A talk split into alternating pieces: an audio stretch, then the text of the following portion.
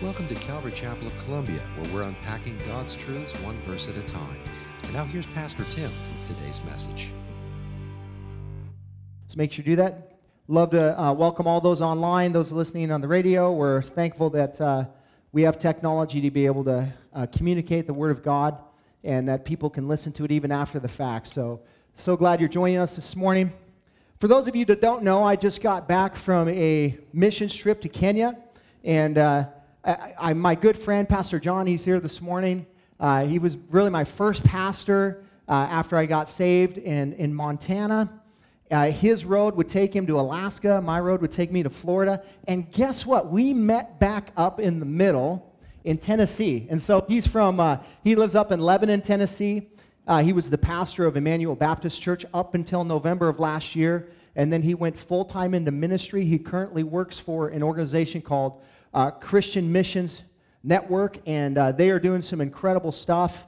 Uh, he came down and talked to me about what they were doing in Kenya and said, Hey, I have a trip coming up. What, what about going?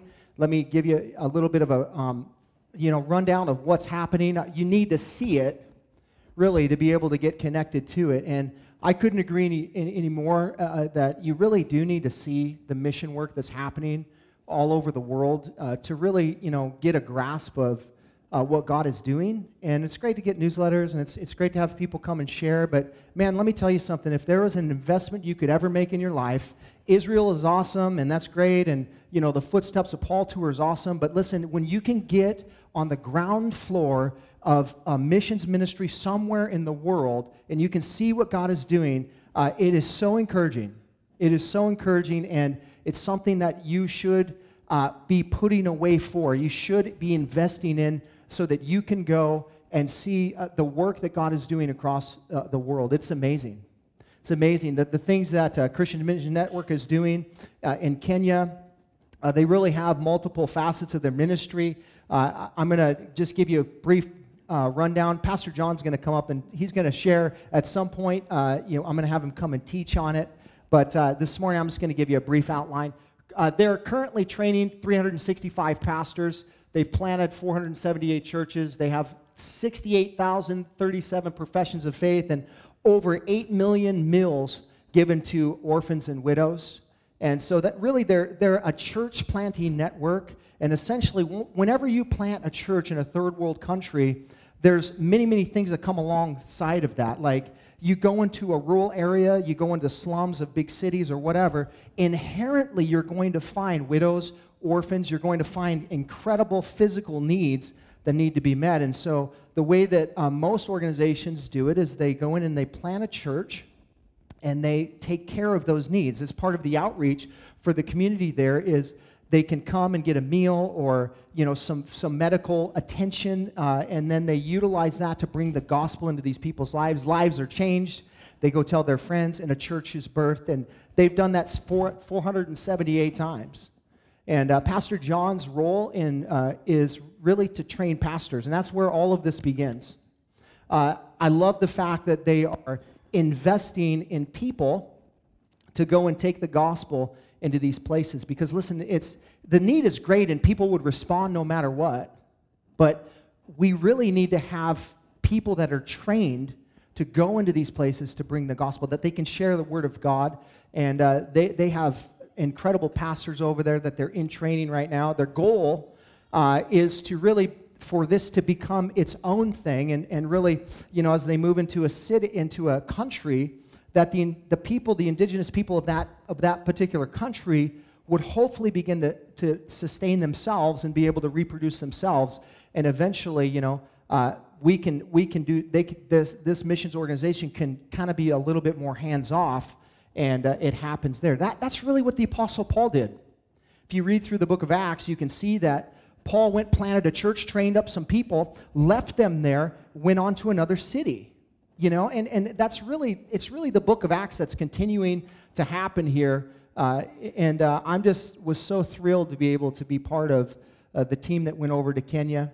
And uh, um, it, it was really eye opening for me. You know, you can build a church in Kenya for like 800 to $1,200. 800 to 1200 bucks it's hey it's nothing fancy it's not you're not going to have climate control you're going to have a roof over your head probably not even sides on the building, but it's going to be filled with people that need Jesus, that need to hear the Word of God.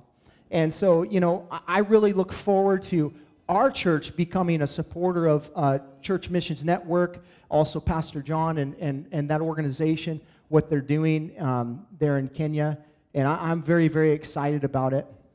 Uh, I'm going to tell you a little bit about my trip before we get into the word this morning. So, we flew into uh, uh, Nairobi, Kenya, and that we took it, we then took a domestic flight uh, to a little to a city on the uh, west side of Kenya called Kisumu, uh, located on the s- s- south southwestern side of the country, and uh, um, it's near Lake Victoria, where we were met by a, our driver named Andrew. You'll see him up here in a second. He was just an amazing guy. he met us there. He's he's a widower lost his wife 11 years ago, and uh, he has three children. They're all graduated from university, and he, one of them lives here in Pennsylvania. So I said, dude, if you ever come over, make sure you stop by Tennessee. So hopefully he'll do that. But really, really a, a great guy. We drove from Kisumu uh, to, a, to a town uh, called Awasi, and there's an, there's an orphanage there called Miracle Power.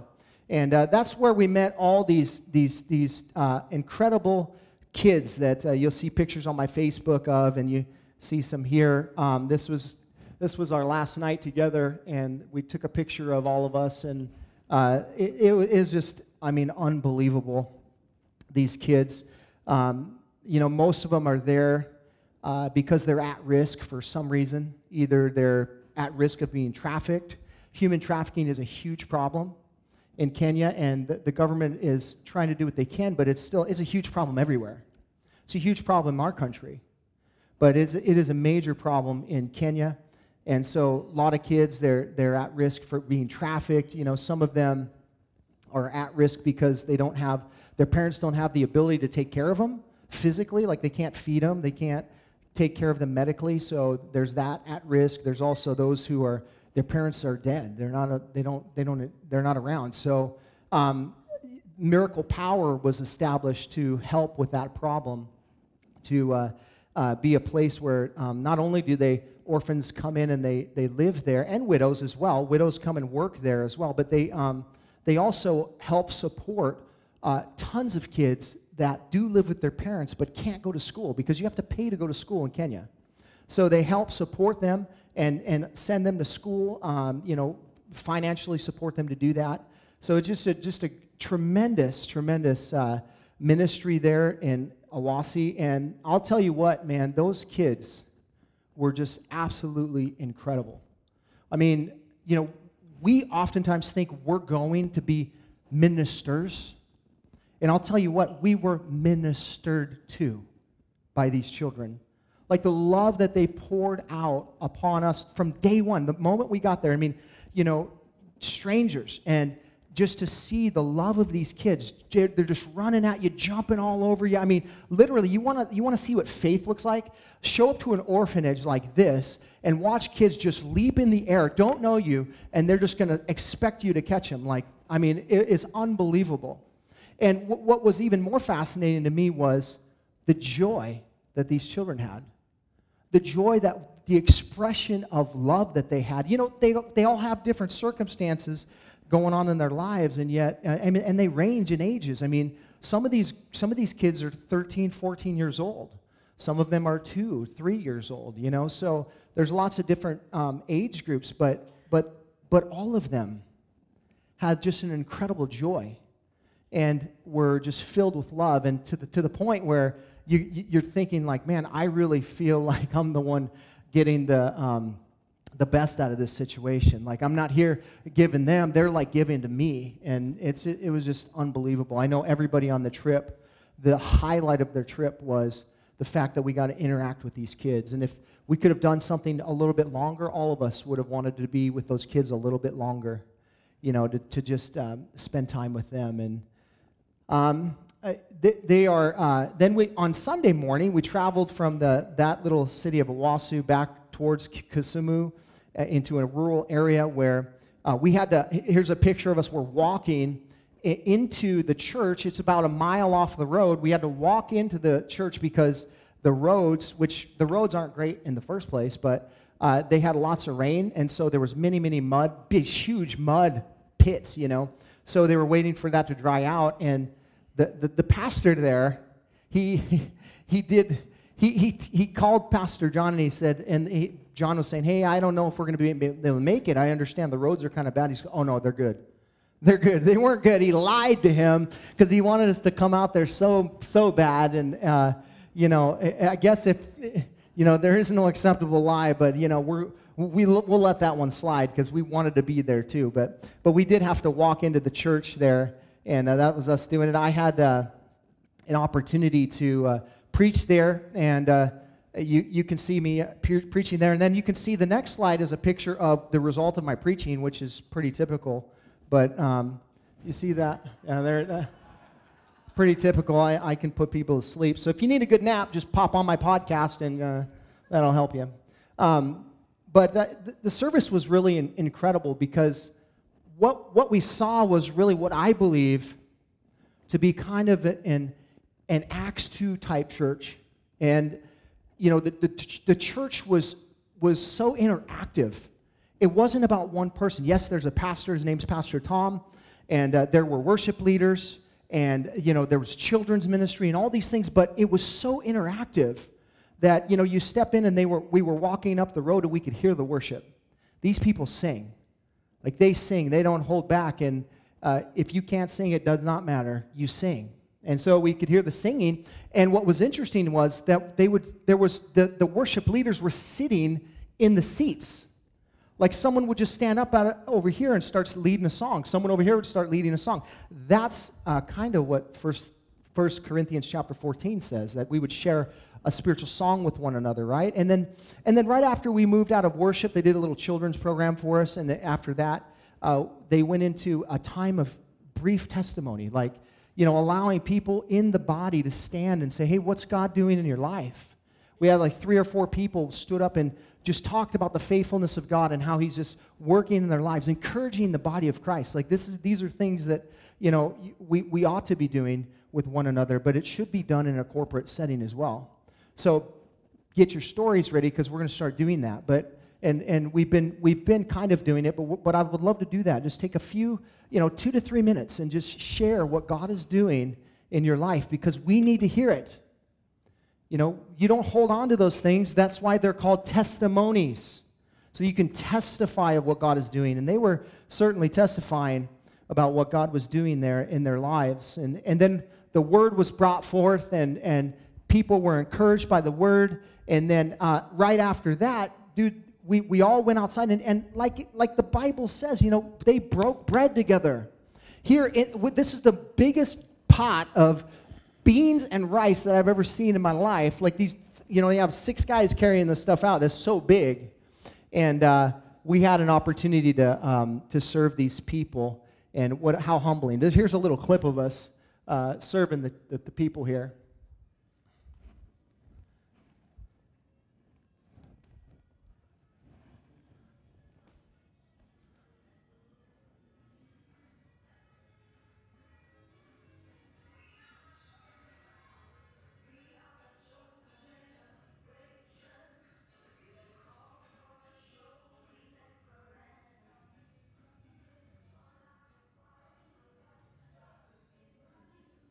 There I am standing around the back doing nothing. Hey, what's that guy doing?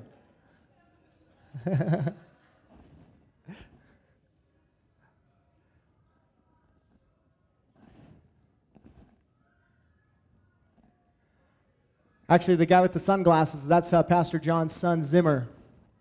So he went on the trip with us.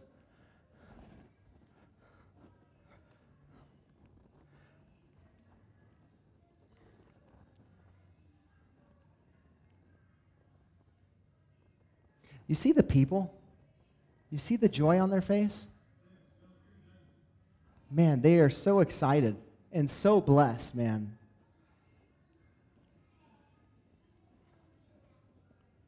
Huh? Awesome. Awesome. It was so cool to do that. Um, we, we, we, we left there and went back to uh, Miracle Power. Um, the next day, we um, went to a pastor's gathering in a place called Chimolil, and uh, it, it actually hosts just in case you're wondering, it hosts the, the largest roundabout in the world. So it's a gigantic circle. It's just, you know, just some interesting facts along the way here. I won't charge you for that. It's free. But um, it, it, was cool because there was about 20 key leaders there, 20 pastors from the area that came. Uh, also, the, the, they asked if the ladies, some of the ladies, leadership of the um, you know, women's ministry and various different um, ladies that were prominent in the church that are working there, that if they could come. And you know, when when you when you host a gathering like this, you know, you have to pay for these people to get there because they don't have the finances to be able to do this. Most of their pastors are bivocational. What does that mean? That means they have a job and they and they pastor a church, and that is incredibly hard. I've done it and I know how that is. But um, these guys are, you know, just barely supporting their families, and then so you you help to support them to get them to these places so they can be encouraged. And uh, so Pastor John said, of course, the ladies can come. And, and this was actually one of the cultural issues that's going on in the church there in uh, um, that area is, you know, just this, this, this concept of uh, women and what, where their place is in the church. It, it, they, they have a very, very low place in society in the first place in Kenya. They have very, very, it's similar to the Middle East and, you know, other places that don't, don't honor and, and uh, you know, uphold women, and, and they definitely don't feel like they have a ton of value. And so, Pastor John taught from a, a passage in Acts chapter 1 where you look at verse 14 and it's, it's them in the upper room and it says, and the women were there. And he talked about the, the importance of women in the church and how, you know, God is God uses women. There were women at, at Pentecost, and there's various different women mentioned in the, the New Testament and how they should be respected and valued as equals. Positionally, they have different roles in the church, but in terms of human beings, men are not over women, they're not greater than women. We are equal, and uh, this is something that needs to be um, you know, taught in, in Africa, uh, even within the churches. Pastor John was telling me that they, they still, when they had a pastor's gathering, he said, Listen, um, one of the things that you pastors need to understand, you pastors, is that you can no longer discipline your wives, meaning you can't beat them, you can't abuse them, you can't, you know, give them a spanking or whatever it is. The, these are things that uh, culturally are going on, but even the pastors have to grow through the culture. And uh, so it was quite amazing to see. It was a great message on, you know, really the, the, the empowerment of the Holy Spirit and how we, we need the Holy Spirit to move forward in ministry and that these guys are going to go nowhere just like you're going to go nowhere, just like I'm going to go nowhere without the empowerment of the Holy Spirit. We're not going to be able to, to do the kind of things that God wants us to do without the empowerment of the Holy Spirit. And so it was a great reminder of that. I also was able to um, lead worship there, which was really cool. I taught them a few songs, but uh, I want to show this clip not because I'm leading worship, but because they're, listen to the people. They don't know these songs and yet they want to worship God. And what was interesting was the power went out right in the middle of, of this song, and that's the clip here. But, but listen to the people. That's what I want you to focus on, is the people here.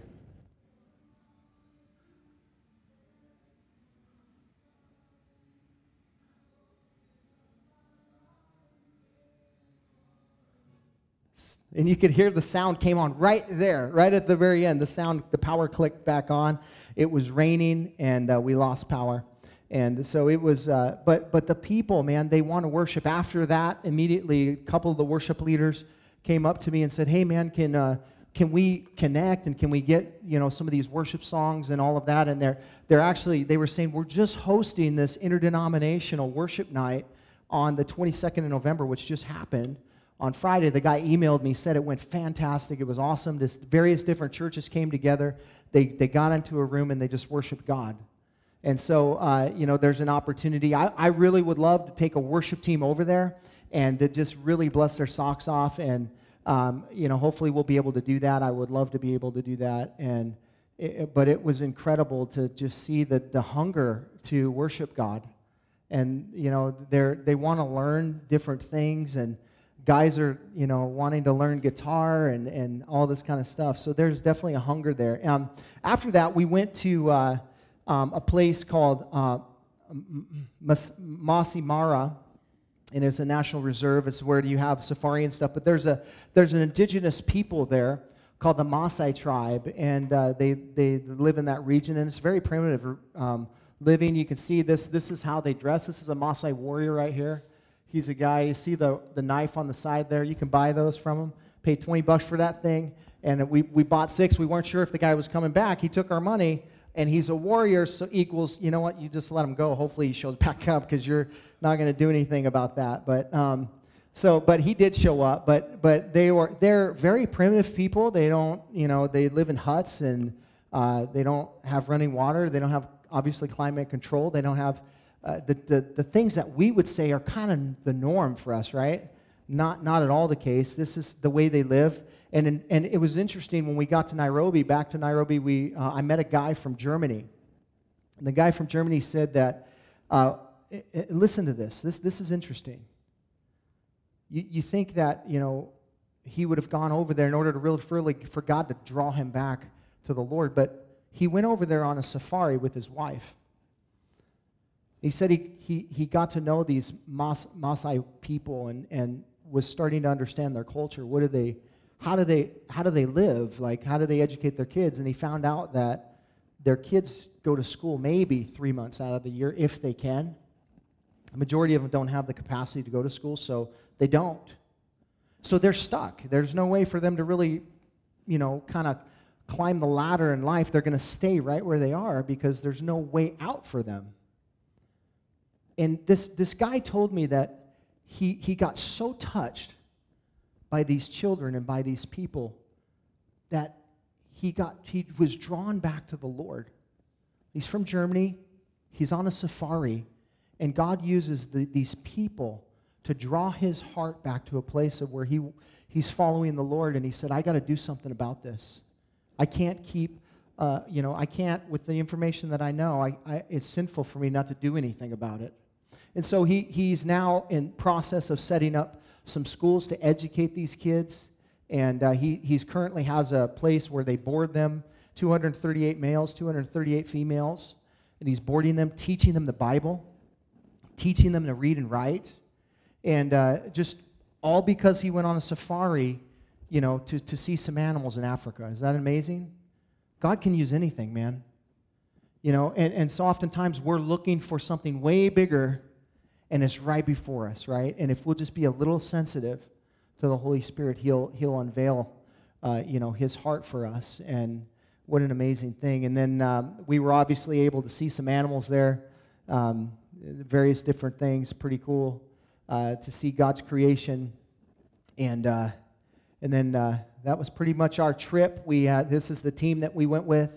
Um, we have uh, this guy, Josh Beveridge, on the left, he's from Anchorage, Alaska. Zimmer Hun is Pastor John's son. He's, he's living up in Lebanon. Gary lives up in Lebanon. Pastor John's in the middle. Got, got to take my son Jude, which was awesome. That was such an incredible trip for us. And then uh, uh, Peyton McCollum, McCollum, McCollum he, he, lives in Chattanooga, myself. And, and listen, what was cool too is that, you know, um, just the friendships that were uh, made there. You know, I love those guys. Those and and here's something else that that you need to hear. Like I went into this trip going, you know, and I told them, which was interesting. Like I think all men are dogs. Period. Period. If that insults you, I'm sorry, but.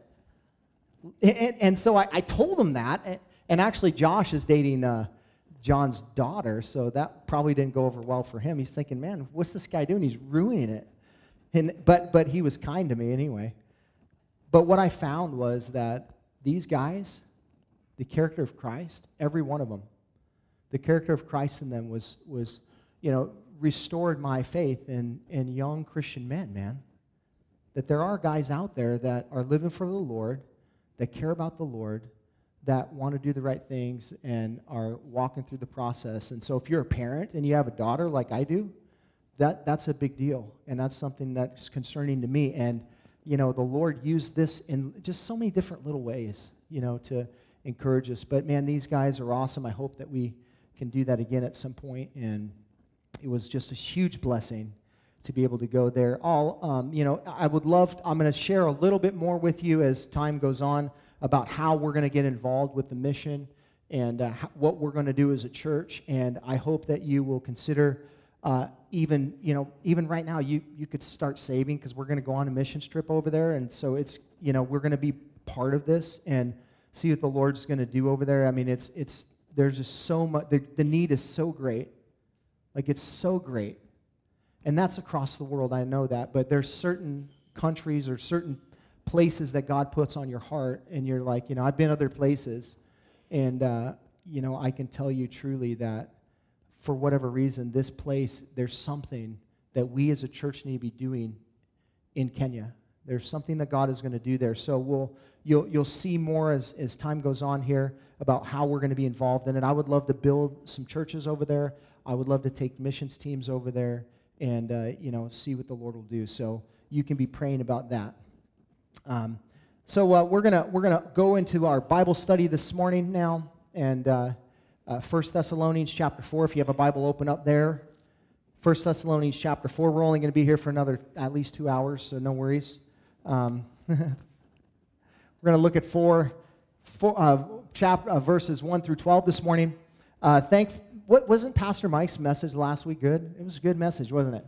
It was, was really good. You know, th- this is the second time the guy forgot his Bible coming into the pulpit, thinking, what is wrong with this guy, man? He needs to have one of those things on his hip that says, here's the Bible. You know, you just pull it off. But 1 Thessalonians chapter 4, and as we come to this chapter, um, there is an exhortation that Paul gives to these believers in Thessalonica to keep on walking. Keep on walking. That's the title of my message this morning. And although this church was thriving in the midst of persecution and chaos, Paul knew that there was a tendency for man to get complacent in their walk with the Lord. And so he exhorts this church do not take your foot off the pedal, keep on walking. And so stand with me real quick. We're going to read 1 Thessalonians chapter 4, verses 1 through 12.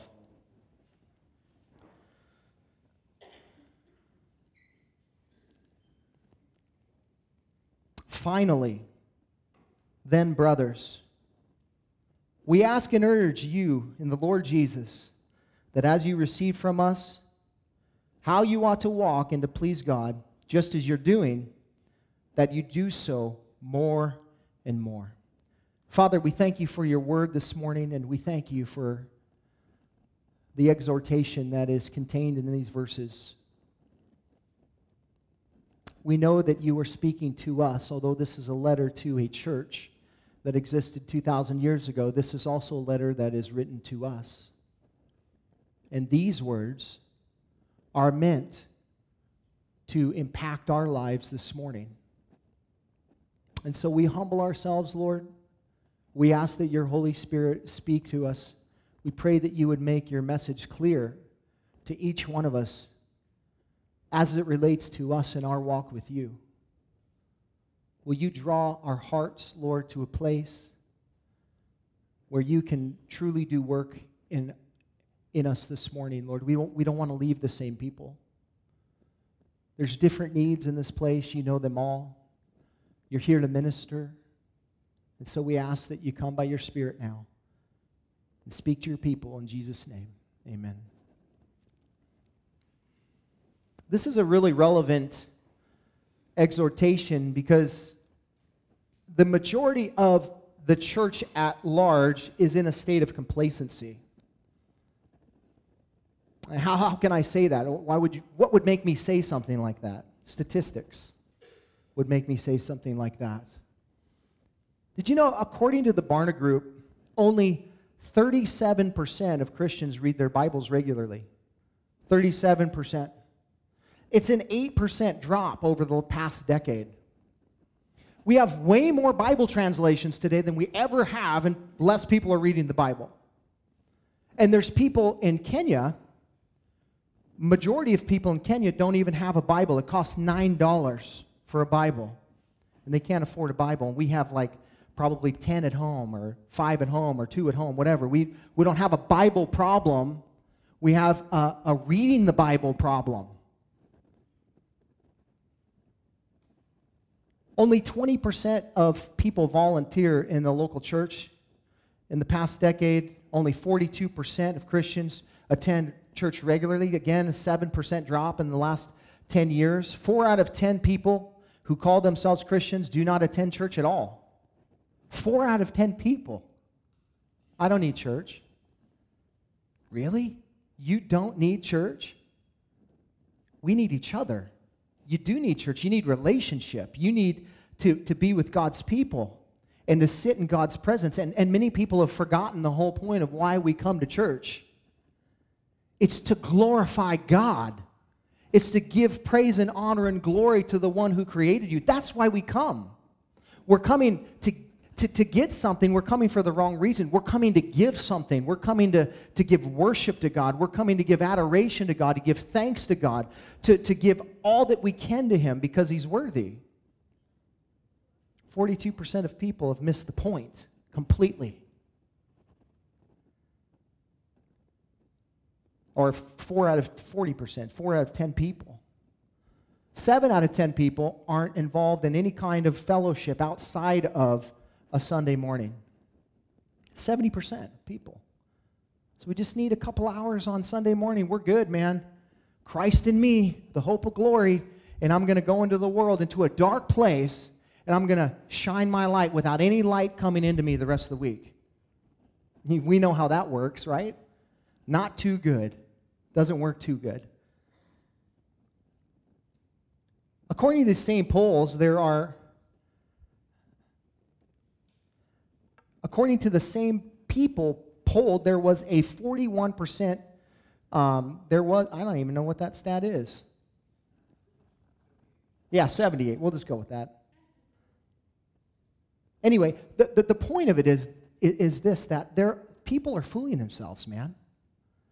You know, we're living in a culture that is totally deceived when it comes to worship, when it comes to what Christianity is all about. And listen, the further we go down this track, the worse it's going to get. So don't be part of these statistics. Like, obviously, you're here this morning, and that's awesome, but, but listen, you got to stay the course.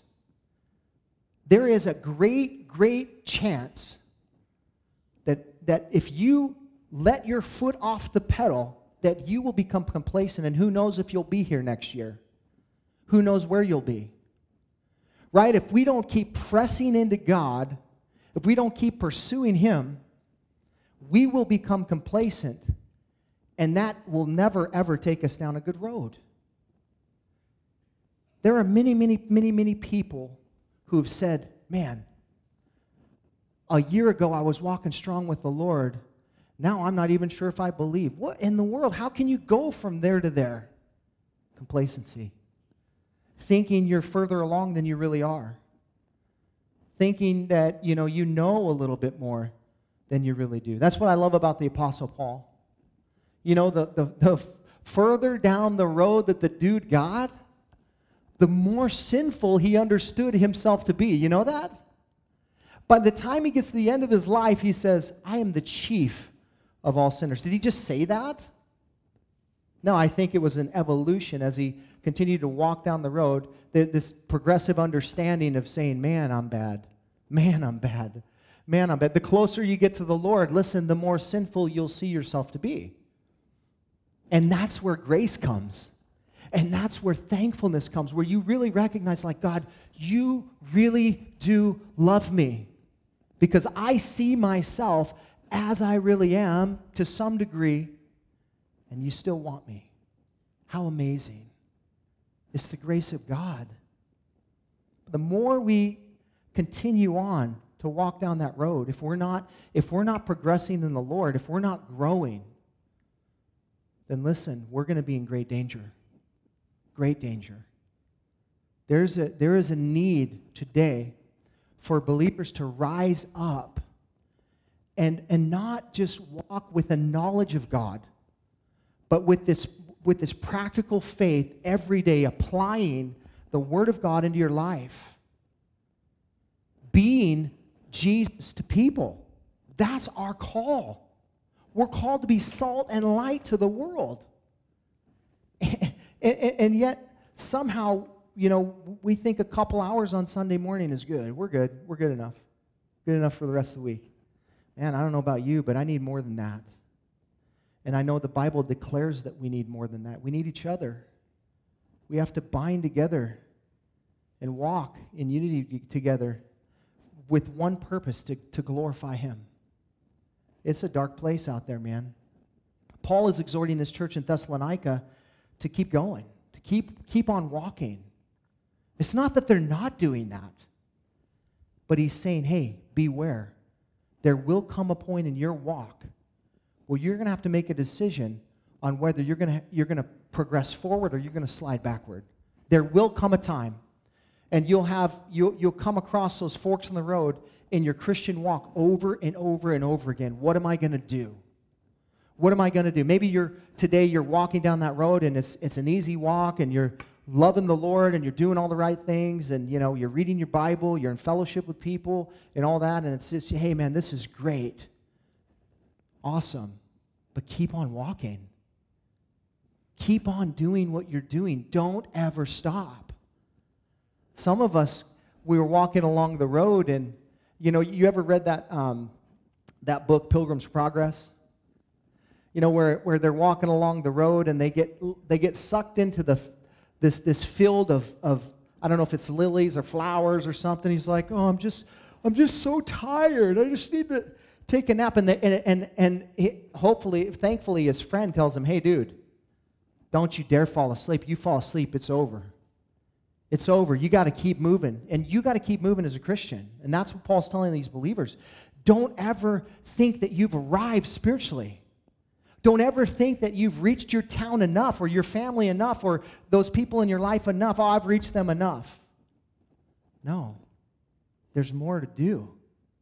Listen, we are called to be workmen, 2 Timothy 2:15. Not ashamed, but rightly dividing the word of truth. We're called to be workmen. We're at work. God has work for us to do right now.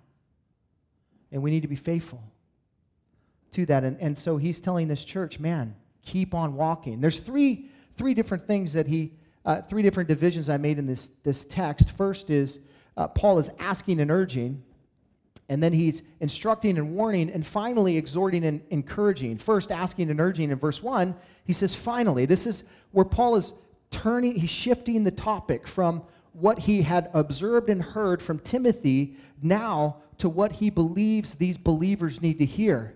Finally, let me tell you something now. Finally, then, brothers, we ask and urge you and the Lord Jesus that as you receive from us, that you ought to walk and to please God just as you're doing, that you do so more and more. Paul goes on to tell these guys that they have to continue to walk in faith and love. For listen, this is what pleases God. What pleases God? When you walk by faith. The Bible says so itself, of Hebrews chapter 11 verse 6. For it is impossible to what? Please God without faith. It's impossible to please God without faith. Not only that, but love is the greatest attribute of the Christian life. Like Paul writes in 1 Corinthians 13, he says, Man, if you have all these great gifts and you have faith and you have hope and all this stuff, but you don't have love, all of it's a clanging cymbal. He says, Love is the greatest of all these gifts. Love. Christ was loving, and therefore he was pleasing to God. Christ, uh, you know, displayed God's love. And so too must you and I. Ephesians chapter 5, verse 2 and walk in love as Christ loved us, loved us and gave himself up for us, a fragrant offering and sacrifice to God. Christ pleased God because he walked in love, and, and we need to do that as well. God is pleased when we walk in faith and in love. And these guys were already doing this. Paul says, well, keep on doing it. And he's asking and urging them to keep on going. It, the word asking there, it, it's literally a humble request. This is the Apostle Paul, and he's asking them. He, he's humbly coming before them, saying, Hey, I, I just, I, I gently, kindly, humbly asking you to keep on walking with the Lord, Just keep on doing what you're doing. Not only that, but then he's also urging them. This word's used twice in these 12 verses to urge. It means to exhort.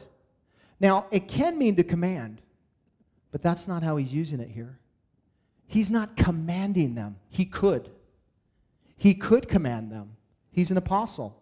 He has apostolic authority to command them, but rather than command them, he is exhorting them. He's encouraging them. It's way more gentle. He's encouraging them because he cares about them and he wants them to understand that the best thing for them is to keep on walking. To keep on walking. This is a, really a display of what a good leader does. A good leader doesn't command people who are already doing what they're supposed to be doing, he exhorts them, he encourages them. He doesn't flex his authoritative muscles and say, hey, you need to be doing this. And I'll tell you, Christians are famous for this. We're always, uh, you know, we're always focusing on the negative. We're never, you, as a parent, honest, how, how many times do you encourage your kids on all the good things that they're doing? Versus how many times you point out all the wrong things that they're doing, right? The Christian life is no different. We do that often. Oh, well, this person's cool, but, you know, they're, or, you know, I, I love the faith of this person, but, and we want to point out something negative. How about we just encourage what they are doing right? How about we encourage each other and build each other up and not tear each other down? Paul was good at this. He knew when to flex his authoritative muscles and when not to. And here he says, Man, I'm just, I'm literally on my knees asking, exhorting you to keep on walking because, man, if you do, the fruit you will see is going to be amazing. But if you don't, you're going to die spiritually. You're going to die. I don't need to read my Bible today. Oh, really? You can get by living on yesterday's manna. No, you need today's manna. And the Word of God is faithful to meet us where, we, where, where, we, where we're going to be or where we are. Isn't it amazing how you go through your day and you're like, oh, I was just reading this this morning. I guess this is for you. Listen, we need daily bread, daily bread, not just Sunday bread or every other day bread. Like as much bread as you can get. You should be carved up as a Christian, man. You should be so I- I- inflamed from all the carbs you've been in- ingesting in the bread of, the, of, of this, of the text of God, of the, the, the Word of God. Paul's telling the man, keep on doing what you're doing. Why, why does he say that? Because he knows what will happen if they take their foot off. The, he knows the dangers that lie ahead of any Christian because he's walked the road. Listen to what listen to his condition as he's writing this letter to these people in 1 Corinthians chapter 2 verse 3. In weakness and in fear and in much trembling. That's how he came to the Corinthians. That's where he is as he's writing this letter. He came to them in weakness, in fear, and in much trembling. Why? He just got done being beaten up multiple times. Tons of afflictions, persecution. Everywhere he turned, he was faced with people that wanted to kill him. Tell me that doesn't get a little discouraging. And Paul is telling these believers there's going to come a point in your walk with Jesus where faith and love don't look so appealing, where you want to just push back and go hide or you know just say hey i'm not going to do that anymore. I'm going to stop sharing my faith with people because people don't want to hear it. So what? Share your faith anyway. Not obnoxiously but faithfully be faithful listen you have no idea what God is doing in somebody's heart. And if He puts on your heart in a moment to tell somebody about the Lord, man, listen, there's a reason for that the Holy Spirit might be urging you, prodding you to say something that God has set up for you from the foundation of the, of the world. And so don't be afraid to say it it might cost you a friend. But listen, I would much rather be faithful to God and lose a friend than not be faithful to God and see my friend go to hell. I mean, there's no comparison. Or maybe not even go to hell, maybe just go down a bad road. Or maybe they need a word of encouragement. And you have it and you're not giving it out. Listen, be faithful. Paul knows the dangers of what will happen to these guys. They will succumb to complacency, which will end up totally seizing the work that's going on there in Thessalonica. Notice he says he's asking and urging in the Lord. These aren't his words. This isn't his heart. This isn't his desire. This is from the Lord. He's saying, Man, Jesus is asking you to do this, not me. The Lord. I'm urging you in the Lord that what you receive from us that you continue to walk in. So, so he, if I draw your attention back to chapter one, where Paul says these people, you know, again, they, they hadn't been discipled very well. Not, not very well, I shouldn't say it like that. They hadn't had a lot of time to be discipled because Paul and Silas and Timothy got pushed out of Thessalonica. And so they had a, they had a little bit of knowledge. The knowledge that they had was enough for Paul to say, just keep doing what you know. Just keep doing what you know. And, and it's evident to us that the things that they know is to walk in faith and to love each other. Those are the two things that he mentions in chapter 1. He, listen, these guys are doing so well with the little that they do know that the entire region of Macedonia is talking about them. They're, they're like saying, man, those people in Thessalonica, man, they're changing the world. How are they changing the world? Faith and love. Faith and love. God wants to encourage you this morning that you can change the world if you walk in faith and in love. You can change the world. Listen, there, there's, there's at least five to six times more people in this room right now than Jesus had his disciples, and he turned the world upside down. What can he do with us if we walk by faith in love? Really, what could God do with us? He could turn Colombia upside down for real. Like, no joke. So let's do that. Let's walk by faith and walk in love. You don't have to know much more than that, folks. This is really the Christian, uh, everything that it boils down to is, you know, the Lord's going to put things in your path that are going to require faith. Walk by faith, you know, and, and then just love people. You know, the, the one thing that was inspiring to me on our mission trip was watching Pastor John love people. I don't say that because he's here. The dude high fives everybody. Everybody. Every person in Kenya is like, hey, dude, high fiving him.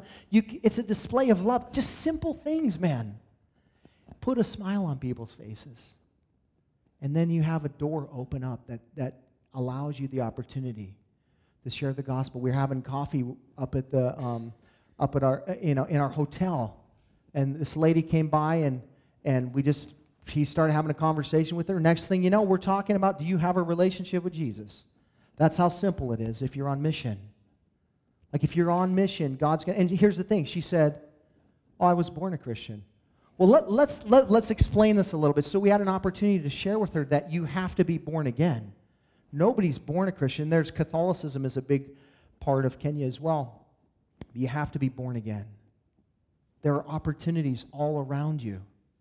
If you will walk by faith in love, you will see windows and doors open up for you to bring the gospel into people's hearts that need to hear it. Paul was asking and urging these people. Not only that, but he was also instructing and warning. Look at verse 2 For you know that what instructions we gave you through the, the Lord Jesus. For this is the will of God, your sanctification, that you abstain from sexual immorality, that each one of you know how to control his own body in holiness and honor, not in the passions of lust like the Gentiles who do not know God, that no one transgress and wrong his brother in this matter. Because the Lord is an avenger in all these things, as we told you beforehand and solemnly warned you. For God has not, that didn't even block it. I tried to like hold, yeah. Uh, for God, verse 7, for God has not called us for impurity, but in holiness. Therefore, whoever disregards this disregards not man but God, who gives his Holy Spirit to you. Every culture has a sin issue. Every culture has a sin issue. In Russia, Russia, Russia, this, the, the, I don't know, I'm not going to say the, the largest sin issue, but a very prevalent sin issue in Russia is abortion. 37% of women have abortions in Russia. It's the highest place for abortions to occur. Kazakhstan is number two, or no, Cuba is number two. Kazakhstan is number, you know, America's down the pole, folks. We think we have an abortion problem here. There is huge, there's places all over the world that are facing this. Russia, Kazakhstan, Cuba, all over the world, and they are way, they're, they're doubling the abortions that we're having in this country. I mean, every culture has sin issues that are prevalent to that culture. You know, abortion's a, a global issue. You know, a lot, a lot, everything is common. Every, every sin is common to man. But, but some cultures have, have a certain prevalence of types of sin. And in this particular case, Thessalonica, thank you, man. Thessalonica, there, the, the thing that was going on there was sexual immorality. Sexual immorality was a huge issue in Thessalonica, and that's why Paul says, I need to instruct you on the will of God regarding this church. He said, What is, what is the will of God? Your sanctification. You know what that means? Sanctification? It means to be set apart. You know, you could substitute that word for holiness. Holiness, sanctification, same idea, to be set apart. God is holy. What does that mean? That means that He is completely separate from anything that we know. Like He is of, I like the way Louis Giglio says it, of a completely other. In other words, there's God and then there's man. Two different categories. God is of a completely other. He is holy. He's holy, therefore, we're called to be holy, sanctified, to be set apart. And listen, we as Christians, we are vertically sanctified already. We are holy before God. Our sins are forgiven. We are cleansed. But practically speaking, on the horizontal, as we walk out our salvation, it's a process called sanctification. Like God is constantly bringing up things that we need to deal with in our lives. You know, and just when you think that you've nailed that, God brings it right back around. Oh, here's a different angle in that. Or sometimes it's just like, dude, you don't get it. Like you're doing the same thing. And, and so God is faithful to, to, to, to bring us to a place of complete separation, to, to bring it to a place of, of helping us understand that we need to cut off certain things in our lives because they are diluting Christ in us and also our testimony to people around us. Paul says, if you guys want to be effective, you must, you must be sanctified. That means you have to be cut off from your culture. You can't be the same of the culture. You know what the problem is with the church today is the church is just like the culture. We're paralleling the culture. We're supposed to be completely different than the culture. Why are we having conversations about abortion, about homosexuality, about all these kinds of things? Because we want to parallel the culture. Listen, the church is Christ, not ours. We don't get to decide what it's supposed to look like, how we're supposed to live it out. We're just called to be obedient to the Word of God and what He said for us to do. And He said, abstain from sexual immorality. That's what He said. Abstain from sexual immorality. That word, porneia, literally, could be translated pornography. Any kind of sexual act that is outside of what God confines as appropriate sexual conduct is sexual immorality. And here's the reality is we want to we want to kind of dilute this term and we want to tell, you know, kind of put different categories together on what is acceptable and what is not. Sexual morality, period, is not acceptable. It's not acceptable to have uh, sex before you're married. That's not acceptable. Oh, well, where does it say that in the Bible? Sexual immorality, that's where it says it. 1 Corinthians chapter 9, verse or 6, verse 9. Those who practice homosexuality or sexual immorality. will not inherit the kingdom of God. Why? Because regenerated people care about glorifying God. It doesn't mean that you won't struggle with sexual immorality. What it means is that you won't live there, that you're not going to live in that place. Listen, 70% of Christians struggle with pornography, man. 70%. This is not a joke. Like, this is a cultural issue that people don't want to talk about. How many times have you heard uh, from the pulpit, you know, hey, listen, Christians, stop looking at porn, period? How many times do you hear that? Not much. But it's a huge issue. Why? Because, man, we're sinners. And our culture is so licentious, man. You can't even turn the TV on without seeing something that's going to cause some kind of arousal. Some, that's the point. That's what they're trying to do. So if you can't handle that, get rid of your TV. If you can't handle your internet, get rid of your internet. Cut it off, Jesus said. Whatever causes you to sin, get rid of it. Oh, that sounds a little extreme. No, okay, you want to parallel the culture, don't you? You want to walk alongside of the culture. You're going to be sucked into the culture. You'll be just like people. You can't be salt and light if you're just like everybody else. If you're walking in darkness, you cannot be the light to people. And that's why Paul's saying, abstain from sexual immorality. Don't get sucked into what the world's doing. In that culture in Thessalonica, man, sexual immorality was prevalent. They had, uh, you know, in their, in their acts of worship to these false gods, this Roman Greek culture that had all kinds of temples set up with temple prostitutes, and that's, that was a form of worship. Sexual morality was a form of worship. Not only that, then these prostitutes would make their way down into the city at night, and they would lure people.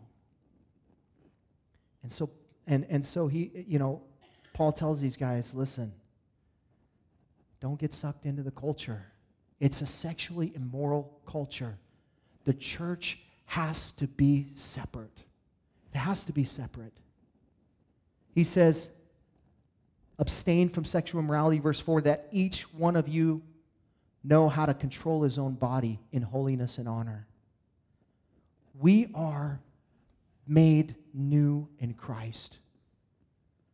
Listen, to some degree, as an unbeliever, you have an excuse. You have no ability to control yourself. Sinful nature is prevalent in your life. You have no Holy Spirit power inside of you to live the right way. And so, why does it surprise us when the world wants to live apart from God? Why is that such a revelation to us? Why is that shocking and appalling to us? There's sinful people. There's a sin nature there that hasn't been redeemed. It hasn't been, you know, paid for, and therefore people are going to sin debaucherously but not you. You've been changed. You're no longer the same. You're called to walk in newness of life. Paul is saying, listen, you, you, have, you have the Holy Spirit inside of you. You have the capacity to control yourself. Notice what he didn't say. Oh, it'll be easy. Oh, it'll be real, real easy to control yourself. That's not what he said. What he did say is control yourself. And it's assumed, it's, it's automatically assumed that you know how you're going to do that. How are you going to do that? By the power of the Holy Spirit. You can't do it in your flesh. You cannot do that on your own. He tells a man, when you control yourself, you will look different than the Gentiles who do not know how to control themselves. Oh, by the way, who do not know God. People that know God are in a different category in terms of accountability when it comes to sexual morality than people who don't. Period. Yes, you're a sinner. Yes, you've been redeemed by grace. The blood of Christ washed you. But you've been empowered. You've been filled with the Holy Spirit. He lives inside of you. And therefore, you have the power to control these things. And he's telling you, man, honor or control your bodies in holiness and honor because you know the Lord and you have the Lord inside of you. The instruction is clear here. He tells them, abstain from sexual morality, right? But now he goes on to the warning. Don't you dare transgress against a brother and a sister sexually. Don't you dare do it. Don't you dare sin against a brother and a sister in this manner. Why? Because God will avenge them. God is an avenger, far greater than Thor, far greater than Iron Man or any of those other jokers. The Lord is an avenger. He cares about his kids. Listen, we were literally 15 feet away from a, a, pack of lionesses, I don't even know if you call it that, with a bunch of cubs. Tell me for a second if I would have stepped out and tried to grab one of those cubs, what would have happened to me? I would have been torn to shreds. God cares about his kids, he cares about them. Paul is warning these guys, man. Don't take this lightly. God has not called us for impurity, but in holiness. Therefore, whoever disregards this disregards not man, but God, who gives his Holy Spirit to you. Who are you listening to?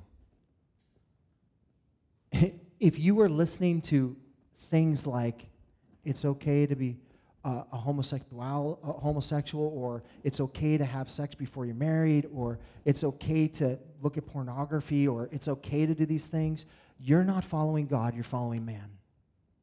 And that's what he's saying. Who are you listening to? Listen to God. Listen, every circumstance and situation you come across in your life, I don't care where you go, if you go to a friend, a, another brother in Christ, or whatever, the one thing that you better make sure you're doing is lining up what, what, whatever's being said with Scripture. Whatever your thoughts are with Scripture. What does the Bible say about what I'm thinking about this? And if you don't know, find somebody that is spiritually mature that you can talk through whatever it is that you're struggling with. Hey, this is what I'm thinking. Is this biblical? Because remember, we care more about, I have to remind myself, probably remind you, that we care more about what God thinks than what we think, right? We care more about what God thinks than what our culture thinks. We care more about what God thinks in general, eh, period, than anyone else. Paul is emphasizing our call to holiness again, to be set apart. Not only is he asking and urging, instructing and warning, but he's also exhorting and encouraging. Look at verse 9. Now, concerning brotherly love, you have no need for any of you to write, and any, you need, have no need for anyone to write to you, for you yourselves have been taught by God to love one another. For that indeed is what you are doing and all the brothers throughout Macedonia. But we urge you, brothers, to do this more and more. I love that Paul says that to this church. I don't need to write to you about love. Wouldn't that be awesome if somebody could write that about you? I don't need to write to you. I don't need to instruct you. I don't need to encourage you about love because you are walking in brotherly love. You're doing such a great job. Man, wouldn't that be that'd be awesome to hear? We want to hear that. That's what we're supposed to hear. Because love should be that is the law that we live by, love. Everything is done out of out of a result of love. Paul says these guys are living in that way. And this isn't a, this isn't a, uh, a kind of love that, that is generated by our flesh. It's a supernatural kind of love that's generated by the Holy Spirit. The fruit of the Spirit is love. And out of love, if, if love has manifested itself through us, it's going to look uh, in the, it's going to manifest these various different other things joy, peace, patience, kindness, goodness, faithfulness, gentleness, and self control. The Holy Spirit is the key to loving the way that we're called to as believers. Did you know that the Holy Spirit, uh, that, that God is poured uh, into our hearts through the Holy Spirit, His love? Romans chapter 5, verse 5. God's love has been poured into our hearts through the Holy Spirit who has been given to us. Do I need more love? Negative you have the Holy Spirit. You already have His love inside of you. So, what do I need? Surrender to the Holy Spirit. That's what we need. We need to die to the flesh and allow the Spirit to live. That, that's what we need to do. If we're not walking in love today, it's purely because we're choosing to resist the Holy Spirit and allow His fruit to come out in our, lo- our lives. That's why we're not, not exhibiting the kind of love that He's talking about. We're resisting the Spirit of God. And if you keep doing that, what'll end up happening is your conscience will be seared, and then you won't feel it at all. You won't, you won't hear it at all. You won't feel like there's something missing at all. It's a dangerous place to be. We don't want to be that way. We want to be sensitive to the Holy Spirit. When the Holy Spirit smacks you upside the head and says, dude, you're being unloving, then you need to say, God, forgive me first, repent, and then you need to say, Lord, help me. I want to surrender this situation to you right now. Maybe it's a person. Maybe it's, you know, somebody in your life that he's saying, listen, you gotta, you gotta die to yourself in this situation. You gotta love this person. I don't know if I can do that. Oh, you can. You can. It's not that oh, I don't know if I can do that. It's I don't know if I want to do that. That's really the, the, the, the wordage there. You can do it. You're unwilling to do it if you don't do it, which is a rejection of God. We want to live by the Lord. So he, he goes on here and he tells us, man, this, these, these people were walking in love. They don't need to be written about, about that. So, and he, he urges them more to more to keep doing that. Verse 11, and to aspire to live quietly and to mind your own affairs and to work with your hands and to instruct you so that you may walk properly before outsiders and be dependent on no one. So, what he's saying is this love is going to manifest itself in four different ways. First, he, he's saying aspire to live quietly. It's an interesting phrase because, in one sense, Paul is saying strive eagerly. Like, make this your mandate. Like, do be, be aggressive in this. Be very, very aggressive in, in living quietly before people. It's kind of like what Jesus said, you know, do all that you can to live at peace with all men. Right? When he means live quietly, he doesn't mean don't, don't share your faith or anything like that. What he means is try and be di- as disruptive as you possibly can in people's lives. Be sensitive to people. You know, some, some of us are really good at just walking around like, hey, I don't care who's in my path, I'll just plow them over. You can't, that's not, he's saying, do your, do your best to live quietly among men. Do your best to, to live at peace with people. Be careful about how you, you, you live. We should live in such a way that in our quietness, people see the power, the impact, the Holy Spirit in our lives. Secondly, he goes on, he says, mind your own business. mind your own business. That's a good word. That's a really good word for churchgoers. Mind your own business. Don't gossip about people. Don't get in other people's business. Don't let everybody else know everybody's business either. Just stay out of people's business. Listen, that isn't to say that we're not supposed to be in each other's lives, because that's contrary to Scripture. But what it means is that when somebody, when there's things going on in somebody's life, you know, and, and you're not invited into that, don't invite yourself. Don't invite yourself into that situation and then invite other people into it too. Hey, uh, we got a, we, you know, the prayer, prayer meeting, all of a sudden it turns into a gossip session about somebody's life. No. No, be careful about what you're, mind your own business. Don't be a busybody.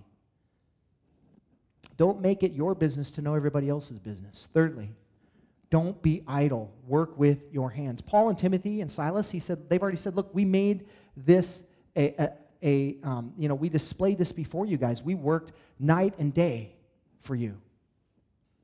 Finally, walk properly before outsiders. Live with integrity. Live with integrity, plain and simple. Do the right thing.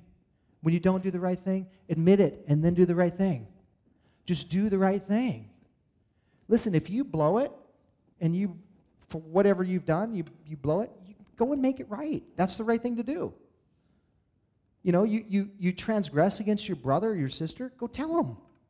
Hey, man, I need you to forgive me for this. I know it's not easy. You know what makes it harder? Pride. Pride makes everything harder. That's why we need to live at the, at the feet of Jesus in a humble position, recognizing, like, man, Lord, you're the only thing I got going for me. You're the only thing I got going for me. Paul says, walk properly before outsiders. Listen, you might be the last representative of Christ that somebody may see. No pressure. But seriously, every step that you take on this earth matters. Every word that you say matters. You know, everything that you do matters. It has some kind of eternal ramification. It might be good, it might be bad. And you're not going to do it perfectly. That's not really what he's saying. He's saying, do everything that you can do, and when you do blow it, make it right. But make sure you walk properly. There's so many Christians that have that, that, that flap their gums, that speak this words of life, and they live their lives like they're going to hell. It's like, how, does, how do you reconcile that? You can't. So be careful. And, and the exhortation is simple keep on walking. Listen, for some of us here today, we're doing great. We're walking with the Lord, we're being faithful. You know, every situation we find ourselves in, it's not easy. Jesus didn't say it was going to be easy. He said it's a hard road, but you're doing well. You know, keep on walking, keep on doing more and more, keep on doing what you're doing. Yet for others of us here this, this morning, maybe, maybe we need the exhortation uh, that we need to, to start doing these things. Maybe we've stopped doing these things. Maybe we've slipped into a place of complacency. We thought that we arrived spiritually and now we're kind of just coasting. Listen, today is the day that you need to put your foot back on the pedal. Because if it is not on the pedal, you're going backwards, period. If you are not progressing forward, you are growing backward. There is no neutral place in, in the body of Christ. You're either going forward or you're going backward. Which direction are you going this morning? The Lord is exhorting us to keep on walking. So if you're not, repent, turn to the Lord this morning and say, Lord, I need to, I, I need to be walking uh, in, in this way and empower me to do so. And He will. But the, but the mandate is simple, man. Just keep on walking. Amen. Father, we thank you for your word this morning. We thank you for your grace that is here, Lord. And we ask, Father, that you help us respond an appropriate way this, this morning. you you've allowed us, Lord, the privilege to hear. And now, will you help us to apply your word? By the power of your Spirit, Lord, we pray that you just continue to move in this place. We just want to honor you, glorify you. In Jesus' name, amen. Thanks for listening. You can hear more of Pastor Tim's studies through the Word of God on our website, www.calvaryofcolumbia.org. Thanks again for listening, and we hope you'll join us again as we continue to study God's Word.